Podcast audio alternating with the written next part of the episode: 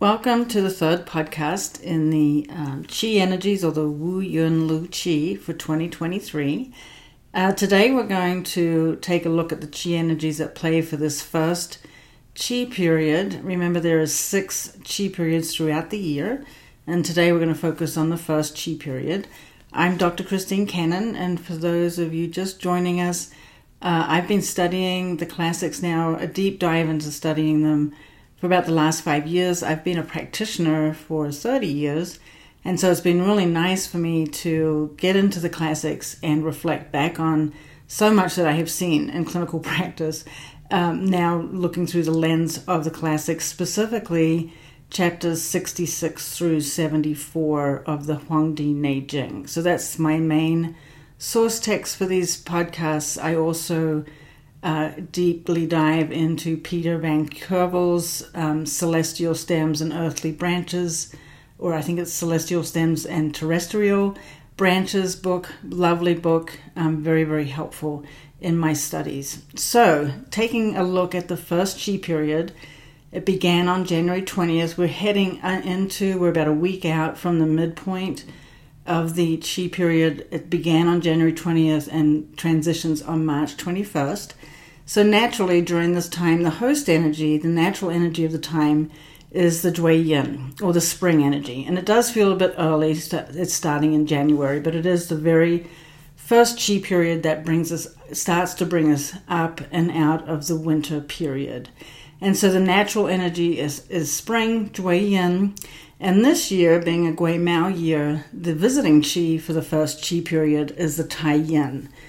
So that's not the easiest of combinations of energies. You know, Jueyin is wind, it's spring, it's growth. It wants to come up and out and start creating, you know, for the, you know, the transition into summer where things kind of mature and blossom. So the energy of spring, the natural energy of the Jueyin, is to move. And we know that from wind, right? Taiyin actually is more about dampness. And so that dampness is kind of, you know, sitting on the wind a little bit. And so things feel maybe a little thwarted. Um, things that are typically taking off at this time of year in our environments, you know, it could be our plants, it could be our creative energies, is it's going to feel a little bit stuck. And that's because of that damp energy coming in from the Taiyin.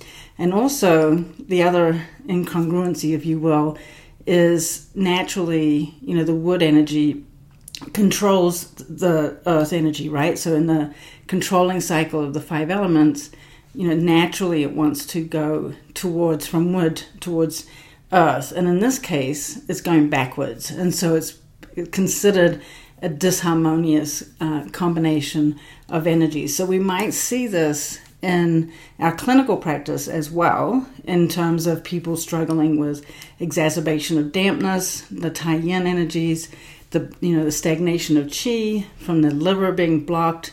Um, so that we, we work a lot with liver spleen disharmony in our clinics, but typically it's more about the liver energy causing issues with the earth energy, or the liver energy causing issues specifically with spleen. In this case, it's the other way round. It's actually reverse. So you might see, you know, an excess dampness, stagnation in the middle jowl, and that is causing an aggravation to the liver Qi. And the liver Qi is working hard to keep everything moving, and it's not doing, you know, it's not working so well. And in our external environment, which is always important to take a look at, the beginning of the year hasn't gone that great, right? We've had that excessive rain in California, and that was followed by an extreme cold burst, the jet stream pulling the cold air, Arctic air down, all the way down into Texas and then across into the East Coast, where there was record cold temperatures, there was high winds, there was freezing rain. Um, you know, Dallas was having an ice storm, and this has all been in the last few weeks leading up to the sort of midpoint, and things will start shifting a little bit. But generally, this first Qi period is going to be a little bit cooler and more damp than what we're used to. In the Huangdi Neijing, in chapter seventy-one, it actually says for this time period, the clouds are condensed in the beginning. The Qi is stern in the beginning. Hence, the water freezes. Cold and rain transform. Its illnesses include central heat and distension. The face and eyes have surface swelling. Patients tend to be sleepy. They suffer from stuffy nose, nosebleed, sneezing, yawning, and vomiting.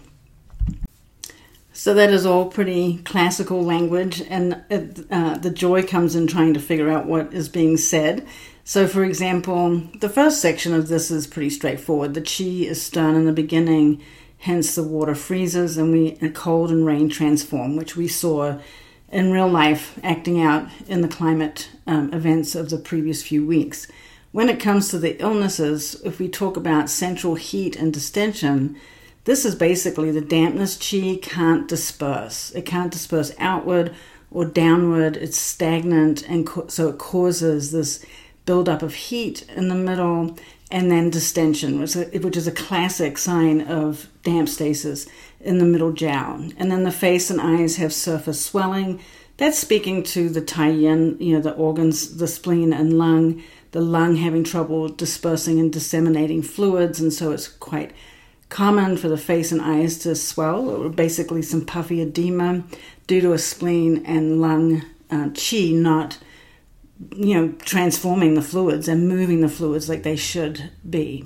And then the patients tend to be sleepy. This is another sign of damp stasis, and they suffer from stuffy nose, nosebleeds, sneezing, yawning, and vomiting, and that's where the um, lung energy comes in. So basically, in clinic, what we want to observe is how are people's Taiyin organs doing? Like, are we seeing this aggravation in damp stasis? Is the lung qi blocked um, for some reason, and it's not dispersing and descending and, and, trans- and basically helping the spleen transform fluids? So we might want to think about using, you know, points like R E N seventeen, my go-to points when I want to uh, support the lung's ability to disperse and descend qi and fluids. I'm going to go towards R E N seventeen, Lung one, Lung seven. Um, the other day in clinic, I used Lung three for the first time in forever.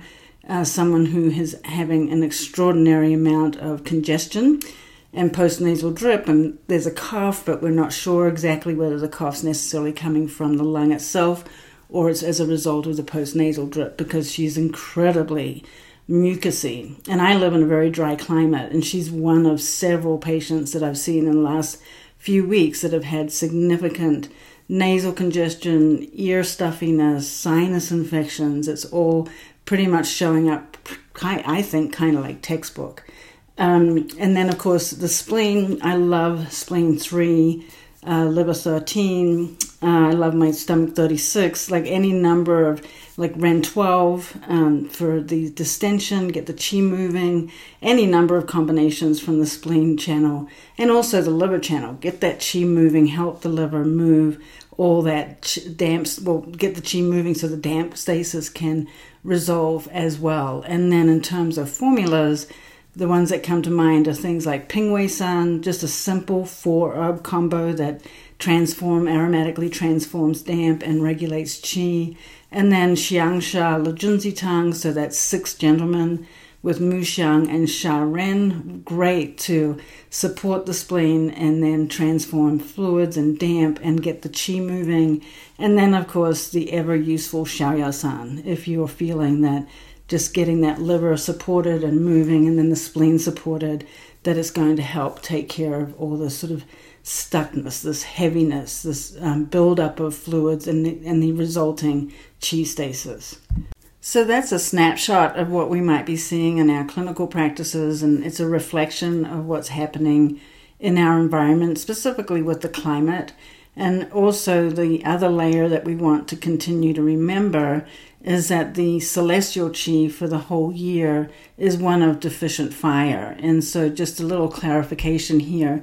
Um, what that means is it's not a deficient fire, say, as a result of yin deficiency.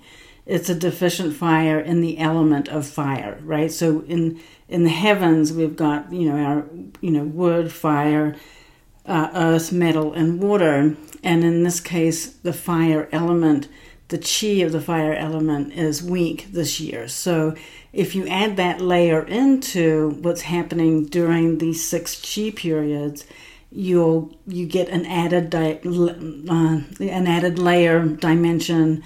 It fleshes things out a little bit. So if we we now discuss the effects of the deficient fire in relationship to this first qi period, which is naturally a wood or wind or spring energy that has the, the visiting qi of the Taiyin, which is dampness. And we've already got this deficient fire that can't control water. It's almost like a little double whammy. Interestingly enough, the second qi period, the natural qi for the time of the year of March twenty-first through to May twenty-first, is the Shaoyin. And the visiting qi this year during that Shaoyin phase is the Shaoyang. So it's going to be nice. It's going to be warmer, um, and the energies are hum- harmonious, right? We've got the imperial fire being the Shaoyin, we've got the ministerial fire being the Shaoyang, and then the celestial qi of deficient fire is actually going to get a little support from those dual fire energies. So that's what's coming next. For right now, though, you know, the water, the damp, the Taiyin, it's kind, it's a little bit problematic. In terms of growing, I, you know, where I live, I live in a rural community, and a lot of people grow their own food, and there's farms that supply the farmers markets and different uh, restaurants and stores here in town. And just visiting with some on the weekend, you know, we learned that their their sprouts are not they're not robust right now, and it's it's a sign of the energies of the time, and that is that the Taiyin energies are blocking the growth, and then also we have that celestial deficient fire that's not stimulating, it's not helping things grow. So things are going to take a little longer than normal, and I've also talked with people who naturally are feeling that it's just not time yet to get their seeds started for the coming growing season. And this next qi period that starts showing up in the around about the March twenty-first time, usually you're going to start seeing it about a week before.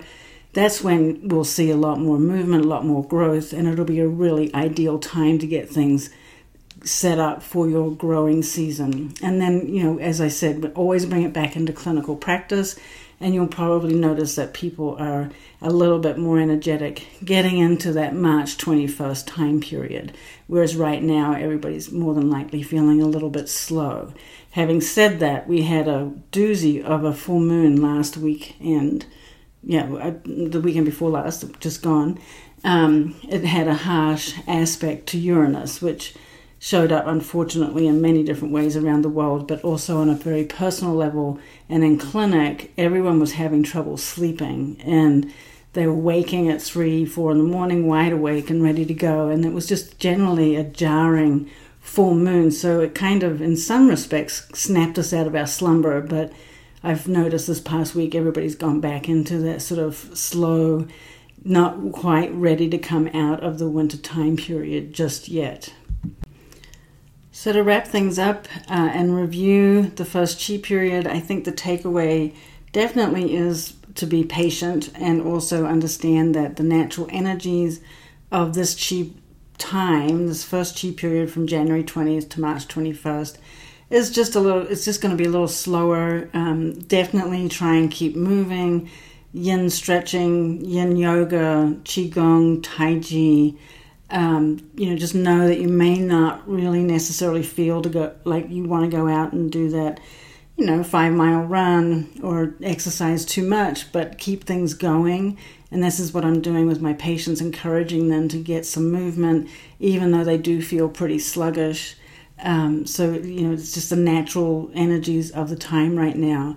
And then as we get closer to that March twenty-first transition, we'll naturally start feeling that fire energy a little bit more strongly, and things will get moving. And so I think the, the key, as I said, I keep on coming back to this word patience and allowing things to be a little slower right now, and supporting our liver and spleen channels and organ systems, the lung as well, you know, acupressure, acupuncture, some herbal formulas, you know, keep the diet a little bit on the light side, avoiding necessarily overly necessarily damp foods like dairy, of course, is always a big one.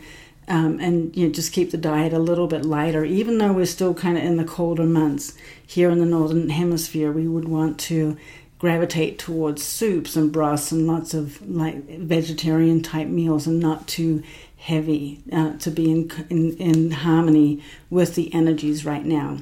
So our next podcast will be focusing on the next Qi period. Remember, it's the second Qi period of the year. It goes from around about March twenty-first to May twenty-first, and it's the Shaoyin energies being visited by the Shaoyang. So it's going to be nice and harmonious and a little bit warmer. So until then, uh, be well and take care.